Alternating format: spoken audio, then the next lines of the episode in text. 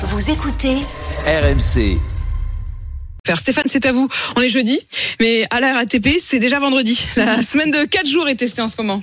Oui, pour l'instant, c'est une expérimentation. Elle concerne uniquement les contrôleurs et les agents de station. Ils ont euh, la possibilité de travailler 4 jours, suivis par 2 jours de repos sans rallonger la durée quotidienne de temps de travail, parce qu'en réalité, ça n'est pas vraiment une semaine de 4 jours. Le septième jour de la semaine, ils reprennent le travail. C'est juste une organisation différente.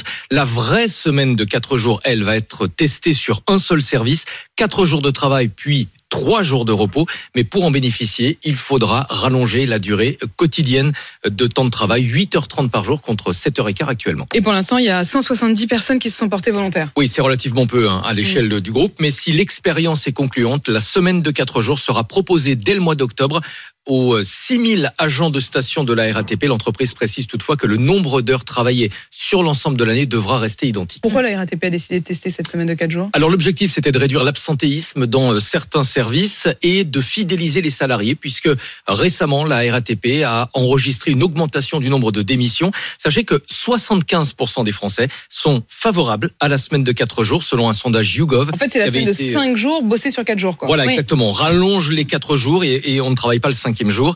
Euh, sondage YouGov a une condition, à une condition, c'est de garder le même salaire. Ça, c'est important pour les trois quarts des Français.